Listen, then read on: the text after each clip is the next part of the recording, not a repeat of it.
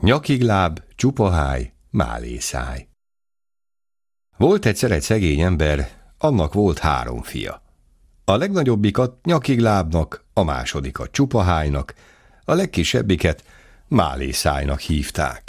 Ezek annyit tudtak enni, hogy az apjuk még kenyérből sem tudott nekik eleget adni. Egyszer azt mondja nekik, hogy menjenek már szolgálni, keressék meg a maguk kenyerét. Kiették már őt mindenéből. Elindult a legnagyobbik nyakigláb. Ment, ment soká. Találkozott egy öregemberrel, az felfogadta szolgálnak egy esztendőre. Ahogy elmúlt az esztendő, az öreg azt mondja neki. Adok neked egy asztalt, amiért jól szolgáltál. Ennek csak azt kell mondanod, teríts, teríts, asztalkám, és lesz rajta mindenféle. Elfogadod? Azt, aki a hegyet megette volna kenyérrel. El, el! Nyakigláb alig várta, hogy kiírjen a faluból, egy bokor mellett előveszi az asztalt, s mondja tüstént neki. Teríts, teríts, asztalkám! Hát lett azon annyi minden ennivaló, innivaló, hogy nyakigláb szeme, szája is elállt a csodálkozástól. Jól is lakott mindjárt, de úgy, hogy majd kirepett. Azzal indult hazafelé. Talált útjában egy kocsmát, oda is betért. Bement mindjárt egy szobába. Terítetett az asztallal, jól lakott, aztán kért egy pohár bort. De amíg ben volt, a kocsmáros megleste, hogy mit csinál. Látta, hogy milyen asztala van ennek a legénynek. Hű, ha az ő kocsmájában olyan volna. Ahogy este lett, lefeküdtek. Nyakigláb is jó mélyen elaludt. A kocsmáros meg csak belopózott, és a csodaasztalt kicserélte egy másikkal, amelyik pontosan olyan volt, mint nyakiglábé. Másnap reggel nyakigláb újra elindult.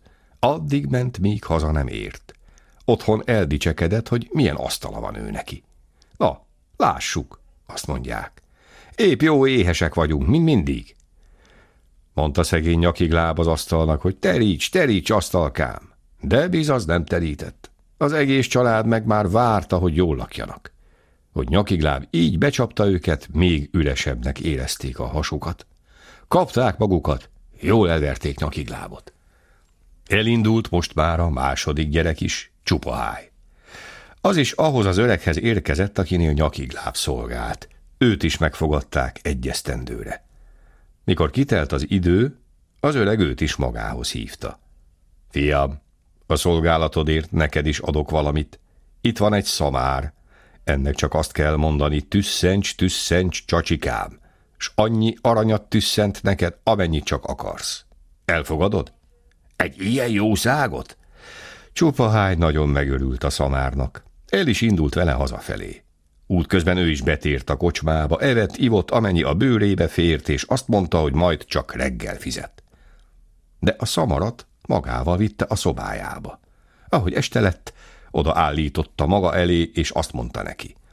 Tüsszencs, tüsszencs, csacsikám! A csacsi hegyezte a fülét, aztán elkezdett tüsszenteni. Tüsszentett is egy végből olyan sokat, hogy csupaháj már alig fért a sok aranytól. Felszette az aranyat, és lefeküdt. De a kocsmáros a kulcsukon ezt is megleste. Mikor észrevette, hogy csupaháj már alszik, bement a szobába hozzá, és a szamarat is elcserélte egy másikkal.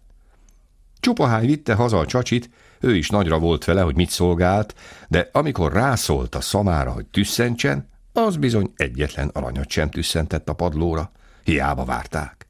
Csupaháj se vitte el szárazon, őt is jól elverték. Szegény apjuk. Már kétségbe volt esve, hogy egyik gyereke sem tud rajta segíteni. Elindította a legkisebb fiát is, Málészájt. Ez is elvetődött az öregemberhez. Őt is felfogadták egy esztendőre szolgának. Mikor letelt a szolgálata, azt mondja neki az öreg. Fiam, jutalom nélkül téged sem eresztelek el. Itt van egy zsák, ebben van egy furkó. Ennek csak azt kell mondani, ki a zsákból furkócskám. S akkor a furkó kiugrik, s azt verhetsz meg vele, akit akarsz. Málészája hón alá vette a furkót, és indult vele hazafelé. Neki is útjába esett a kocsma. Már nagyon éhes és szomjas volt, bement, evett, ivott, amennyi jól esett. A kocsmáros kérte tőle az árát, de Málészáj nem tudott fizetni. mert egy fillérje sem volt. A kocsmáros elkezdett lármázni, hogy ő bizony elveszi Málészáj gúnyáját, ha nem fizet, vagy pedig becsukatja. Erre Málészájt is elfutotta a méreg, elővette a zsákot, és azt mondta. Ki a zsákból, furkócskám? Verd meg a kocsmárost! A furkó csak kiugrott a zsákból, neki a kocsmárosnak, és csihi-puhi elkezdte porolni. A kocsmárosnak hamar elege lett a verésből, elkezdett jajgatni. Jaj, jaj, hagyd abba a verést, barátom, visszaadok mindent, amit a bátyáittól elloptam. Málészáj csak nagyot nézett. Mit lopott el Kend az én bátyáimtól?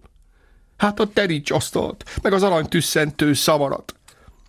De a furkó még folyvást ütötte a kocsmárost ez alatt is. Azt mondja Málészáj. Ja, ha visszaadod az asztalt meg a szamarat, akkor nem bántalak.